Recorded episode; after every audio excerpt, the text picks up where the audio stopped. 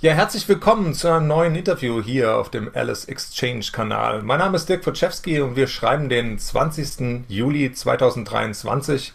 Heute mit Ingmar Königshofen, den ich natürlich auch erstmal herzlich begrüße. Hallo Ingmar. Hallo Dirk, grüße dich. Ja, wir fangen mal mit ein paar Themen an, die wir heute anreißen wollen. Natürlich haben wir den DAX als erstes. Klar, unsere ersten Börsenliga, die darf nicht fehlen. Dann hast du uns ein paar Aktien mitgebracht. Das ist einmal die Apple, äh, dann die Netflix und auch noch die Tesla. Also ordentliche Dickschiffe heute im Paket mit drin.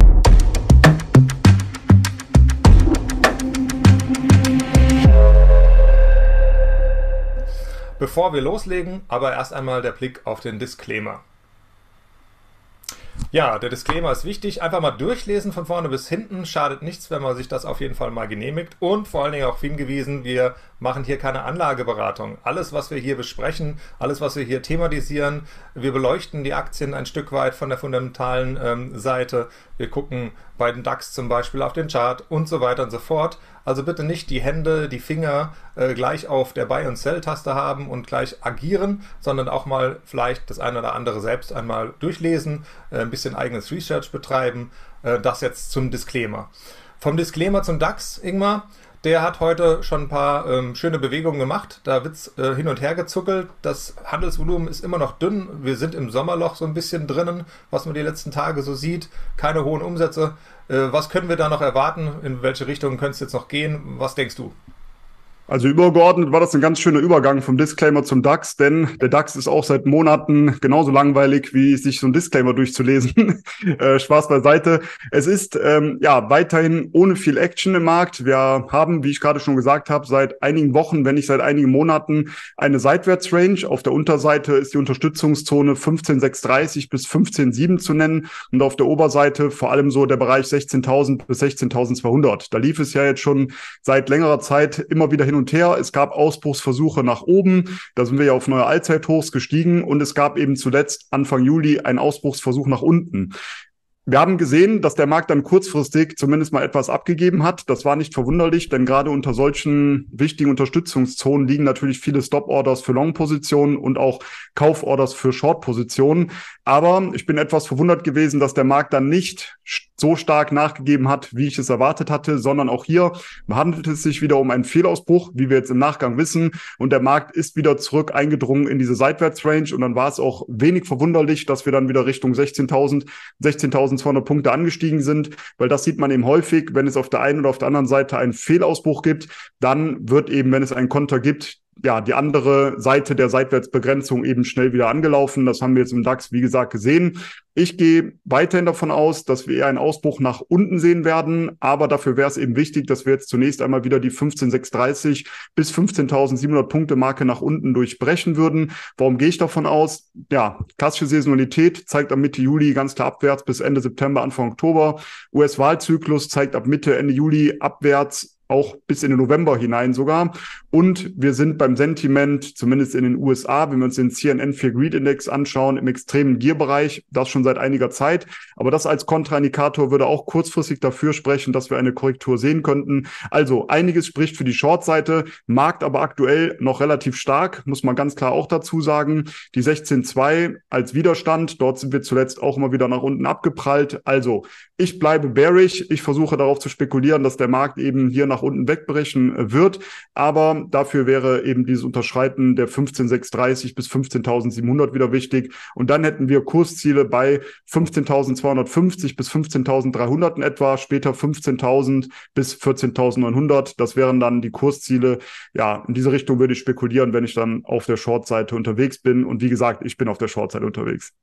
Tja, short, short, short. Ähm, wir sind ähm, kurz mit dem Blick auch auf den Chart und schauen uns die Marke von 15.350 mal genauer an. Hier, sind ein, hier finden wir ein 23,6er Fibonacci Retracement. Äh, das ergibt sich hier aus der äh, Chartanalyse, die wir hier noch ähm, mit draufgepackt haben. Vom äh, Tief 11,862,84 bis zum Rekordhoch von 16,427,42 gezogen. Möglicher quasi ähm, ja, Absacker, den haben wir ja schon mal ein, einmal kurz gehabt, deswegen hier auch die Trading Box in Rot in diesem Bereich, Trading Box in Grün äh, um die andere Seite auch darzustellen, ist das Rekordhoch von den 16.427,42, wo wir möglicherweise zur Oberseite dann eben den Test hätten und im Falle eines erfolgreichen Tests letzten Endes dann ein neues Rekordhoch. Wir schauen, was in den nächsten Tagen auch im Laufe dieser ganzen Berichtssaison noch möglich ist. Es prasseln einige Zahlen auf uns nieder und ähm, auch Apple wird berichten. Ähm, Apple hat noch nicht berichtet wie die anderen, aber dementsprechend kann man doch einige News von Apple schon wieder äh, geliefert bekommen. Was hast du da Neues mitgebracht? Genau, gestern gab es bei Apple eben die Nachricht, beziehungsweise bei Bloomberg gab es die Nachricht, dass Apple wohl an einem ChatGPT-Konkurrenten arbeitet. Und das wurde natürlich, wird nicht verwundern, positiv vom Markt zunächst einmal aufgenommen. Die Aktie ist daraufhin in US-Dollar, Achtung, in US-Dollar auf ein neues Rekordhoch angestiegen. Und da vielleicht auch schon der kleine Hinweis, wenn man auf die verschiedenen Charts achtet, immer darauf achten, gerade aufgrund der Tatsache, dass der Euro gegenüber dem US-Dollar zuletzt wieder deutlich zugelegt hat, wird man hier natürlich Abweichungen sehen. Also ähm, der US-Dollar-Chart von Apple, da sieht man, ja, Aktie ist von einem Allzeithoch zum nächsten gesprungen. In Euro sieht es eben etwas anders aus. Also darauf gilt es immer zu achten. Aber aufgrund der Tatsache, dass hier eben diese Nachricht gestern von Bloomberg veröffentlicht wurde und wohl auch schon Mitarbeiter an dieser Software arbeiten, beziehungsweise nicht daran arbeiten, sondern diese testen. Das wurde natürlich von den Investoren, von den Tradern positiv aufgenommen. Die Aktie dadurch ähm, deutlich angestiegen, kam dann im Handelsverlauf wieder etwas zurück. Aber das ist natürlich genau das Thema der Stunde. ChatGPT, ähm, Künstliche Intelligenz insgesamt heißt also, wenn es hier Nachrichten gibt von einem Unternehmen und es ist jetzt nicht verwunderlich, dass äh, Apple wahrscheinlich an, auch an einer Lösung hier arbeitet, aber dann wird das natürlich sehr positiv vom Markt aufgenommen. Wenn wir uns den Chart mal angucken, dann muss man das natürlich ganz klar testieren, was ich eben schon gesagt habe. Aktie ist in einem klaren Aufwärtstrend. Der Aufwärtstrend ist intakt. Wir sind in US-Dollar von einem Allzeithoch zum nächsten gesprungen zuletzt. Ich bin kein Fan davon, äh, jetzt noch auf diesen Aufwärtstrend aufzuspringen, weil natürlich die Gefahr groß ist, dass nach einer solchen Überhitzung auch mal eine Korrektur einsetzt, die auch gesund wäre übrigens. Und dementsprechend würde ich hier eher abwarten, wenn man sich auf der Long-Seite positionieren möchte, ob die Aktie noch mal etwas zurücksetzt. Im Euro-Chart wären so die 165 Euro ganz interessant. Da haben wir ein wichtiges Unterstützungslevel. Sollten wir dahin zurückfallen und die Aktie dort wieder nach oben abdrehen, dann wäre das für mich auch ein interessanter Long-Kandidat aus Trading-Sicht. Aber momentan würde ich eher abwarten, auch wenn es eben diese positiven Nachrichten jetzt eben auch über Bloomberg veröffentlicht wurden. Tja, gehen Sie mit der Konjunktur, heißt es sonst immer. Vielleicht schalten wir hier mal bei Apple und sagen, äh, gehen Sie mit der Korrektur. Ähm, es ist ein Stück weit schon gut gelaufen. Überhaupt die Nasdaq, ähm, der Nasdaq 100 ist sehr gut gelaufen. Vieles ist überhitzt, gerade bei den sogenannten Dickschiffen, also die wirklich sehr, sehr marktkapitalisierungsstarken Unternehmen. Viele sind davon schon technisch überkauft. Also da vielleicht ein bisschen Vorsicht walten lassen, dass man nicht noch da äh, vollends reinrauscht, noch eine neue Position vielleicht bildet und dann später merkt, ui, hätte ich doch lieber mal einen kleinen Dip abgewartet, um mich neu zu positionieren. Also darauf mal achten. Auch nochmal kurz Hinweis, was Ingmar gesagt hat. Thema Währung, alles, was wir hier besprechen, ist natürlich in Euro dargestellt. Aber wenn Sie US-Aktien kaufen, wenn Sie norwegische Aktien kaufen, was auch immer, Schweizer Aktien kaufen, Sie kaufen das letzten Endes in den jeweiligen Heimatwährungen, haben parallel zum Kursrisiko nochmal das Währungsrisiko. Das bitte nie unterschlagen. Und wenn Sie Chartanalyse betreiben, natürlich auch logischerweise in dem Heimatwährungshafen ähm, untersuchen, sprich an der Heimatbörse, in dem Fall an der Nasdaq beispielsweise, die Chartanalyse auch noch machen. Ja, von der Chartanalyse von der Nasdaq auch zu einem weiteren Nasdaq-Wert ähm, nach dem Hollywood-Streik, und der ist ja wohl äh, immer noch nicht komplett beigelegt, ähm, hatten wir schon mal drüber gesprochen, äh, kamen jetzt auch noch Zahlen von Netflix. Was gibt's da Neues, Ingmar? Genau, gestern wurden Quartalzahlen veröffentlicht. Der, Gewinn, die Aktie, der lag über den Erwartungen mit 3,29 Dollar. Und auch der Umsatz entwickelte sich eigentlich positiv, lag aber unterhalb der Erwartungen. Also der Umsatz lag bei 8,187 Milliarden US-Dollar, Erwartungen waren 8,28 Milliarden US-Dollar. Also hier ähm, wurde die Prognose knapp verfehlt lustigerweise oder interessanterweise auch, obwohl die Anzahl der Abos gestiegen ist und höher als die Erwartung war. Das liegt aber sehr wahrscheinlich daran, und äh, das haben wahrscheinlich auch ja schon viele mitbekommen, dass es zuletzt die Diskussion darüber gab, und das wurde ja dann auch umgesetzt, dass viele Haushalte einfach ihr Passwort an andere Haushalte weitergegeben haben. Da gab es dann eben gewisse Änderungen und es gab die Möglichkeit, dass man für einen vergünstigten Preis eben sich dieses Passwort teilen kann. Das wurde auch angenommen. Dementsprechend sind die Abos angestiegen Und es gibt zudem jetzt noch die Möglichkeit, auch ein vergünstigtes Abo abzuschließen, hat dann aber den Nachteil, dass man hier Werbeeinwendungen sieht. Und ähm, ja, das wird sehr wahrscheinlich zumindest äh, dazu führen, dass man auf der einen Seite mehr Abos sieht, auf der anderen Seite der Umsatz unter den Erwartungen zurückbleibt. Wie gesagt, bei dem Gewinn, da lag man sogar oberhalb der Erwartungen. Wie hat die Aktie darauf reagiert? Das ist ja immer das, was natürlich für uns äh, sehr, sehr wichtig ist. Hat negativ reagiert. Gestern nachbörslich ging es schon etwas abwärts. Heute, wenn wir uns die Aktie anschauen, sieht man auch, dass sie schon eben acht, neun Prozent im Minus war. Also Aktie setzt deutlich zurück. Wenn wir uns den Chart mal ansehen, dann muss man sagen, die Aktie ist gestern in einen wichtigen Widerstandsbereich vorgedrungen, der so ab 412 Euro in etwa losgeht, bis sogar 450 Euro, also relativ breit gefasst, dieser Widerstandsbereich. Bereich. Aber gerade bei Aktien, die natürlich sehr volatil sind, ist es auch ja meiner Meinung nach wichtig, äh, wenn man einen Widerstandsbereich definieren möchte, dass man da nicht zu eng an die Sache herangeht. Ansonsten setzt man Stops vielleicht viel zu eng, fliegt aus Positionen zu schnell wieder raus, wenn der Markt mal kurz gegen einen läuft. Also der Widerstandsbereich liegt um 412 bis 450 Euro. Aktie gestern in diesem Bereich vorgedrungen, dort aber wieder zurückgefallen und aufgrund der Tatsache, dass jetzt die Zahlen nicht gut ankamen, aufgrund der Tatsache, dass wir an diesem Widerstandsbereich Bereich nach unten abgeprallt sind. Aufgrund der Tatsache, dass ich auch beim Gesamtmarkt von einer Korrektur ausgehe, ist ähm, Netflix für mich ein Short-Kandidat mit den Zielen bei 375 und später bei 350 Euro. Dem ist nichts hinzuzufügen. Gerne nochmal auch die eigene Chartanalyse im Dollar drüber laufen lassen und schauen, wo diese Marken auch herkommen. Ähm, äh, da wird es wie Schuppen von den Augen fallen, dass man da auch die ein oder andere FIBO-Marke da auch sieht. Das ist vielleicht nicht ganz uninteressant. Äh, auch mal vom Rekordhoch auf das äh, Verlaufstief, das äh, wir hier im 2020 gesehen haben, mal anlegen und schauen, was für wichtige Marken da noch zutage gefördert werden. Ja, zutage gefördert und auch ähm, wie äh, quasi Rand, äh, wie am Band und außer Rand und Band gab sich auch Elon Musk, der förderte neue Leistungsdaten zutage mit seinem Unternehmen. Ähm, Freudentänze, wie hier auf dem Bild zu sehen bei der Eröffnung einer Gigafactory, mag sein, dass er das vielleicht heute nicht so unbedingt hat. Äh, die Margen bröckeln ein wenig, wenn dann, man dann ständig die Preise senkt, macht man sich mit Sicherheit auch keine Freunde bei den Gebrauchtwagenpreisen. Ähm, also jedenfalls wird das schon äh, noch ganz lustig werden. Äh, wir haben einmal die Zahlen gestern bekommen, parallel zu den Netflix-Daten. Was kannst du uns da Neues berichten? Kann sich Tesla halten oder sind wir hier auch an wichtigen charttechnischen Marken auch angelangt? Genau, du hast schon gesagt, gestern, ähm, ja, als die Netflix-Zahlen kamen, kamen eben auch die Tesla-Zahlen. Hier positive Überraschungen beim Gewinn und beim Umsatz. Der Gewinn lag bei 91 US-Dollar-Cents, Erwartungen waren bei 79,8 US-Dollar-Cents, also deutlich besser, als das von den Analysten geschätzt wurde. Und der Umsatz lag bei 24,927 Milliarden US-Dollar, Erwartungen 24,22 Milliarden US-Dollar. Also Zahlen hin oder her, Beide Zahlen, Umsatz und Gewinn wurden beide geschlagen. Allerdings, du hast es gerade schon gesagt, bei der Profitabilität, da hängt es etwas. Und das wird natürlich nicht wundern, denn äh, gerade Tesla ist natürlich einer der Hersteller, Automobilhersteller, die relativ schnell zuletzt auf die, ja, gestiegene Inflation auf die Zurückhaltung beim Kauf von Neuwagen reagiert hat und hat sofort die Preise gesenkt, damit eben entsprechend die Nachfrage stabil bleibt.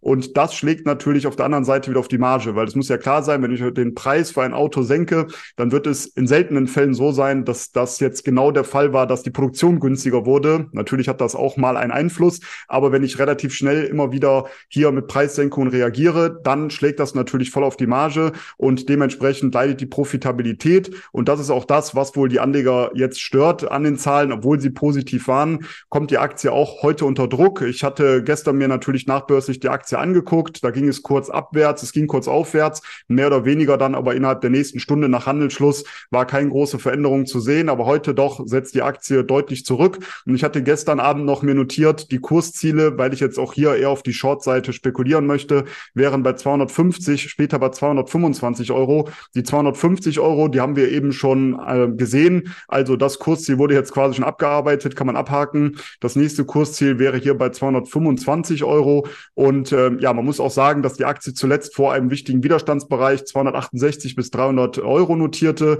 Und auch hier ging es jetzt zunächst einmal abwärts. Passt auch in das ganze Gesamtbild, aber ähm, dass ich eben beim Gesamtmarkt ja auch davon ausgehe, dass wir einen Rücksetzer sehen könnten. Und ganz wichtig nochmal immer darauf zu achten, wie reagieren eigentlich die Trader, wie reagieren die Investoren auf die Zahlen und dann sieht man eben, es gibt positive Zahlen, aber wenn es dann doch irgendwo das Haar in der Suppe gibt, aufgrund eben dieser äh, geringeren Margen, aufgrund der geringeren Profitabilität, dann wird auch mal ja, der ein oder andere Gewinn mitgenommen. Eine Aktie kommt auch dann deutlich unter Druck und dementsprechend gehe ich davon aus, dass wir jetzt hier erstmal auch in den nächsten Handelstagen weiter Druck in der Aktie sehen werden. Man muss sagen, es gab aber auch interessante Ankündigungen. Der Autopilot, der soll wohl bis Jahresende ein Fahrzeug besser steuern können, als das ein Mensch kann. Also da bin ich mal gespannt. Die Ankündigung war ja schon immer wieder mal da, dass die Verbesserungen ähm, eintreten. Ja, bislang ist das nicht eingetreten, aber jetzt würde das Jahresende wird angepeilt.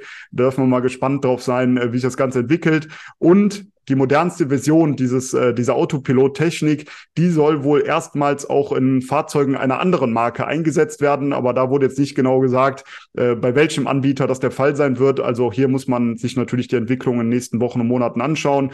Prinzipiell kurzfristig, und wir reden ja hier über Trading-Chancen, bin ich erstmal hier auf der Short-Seite mit dem Ziel, wie gesagt, bei 225 Euro.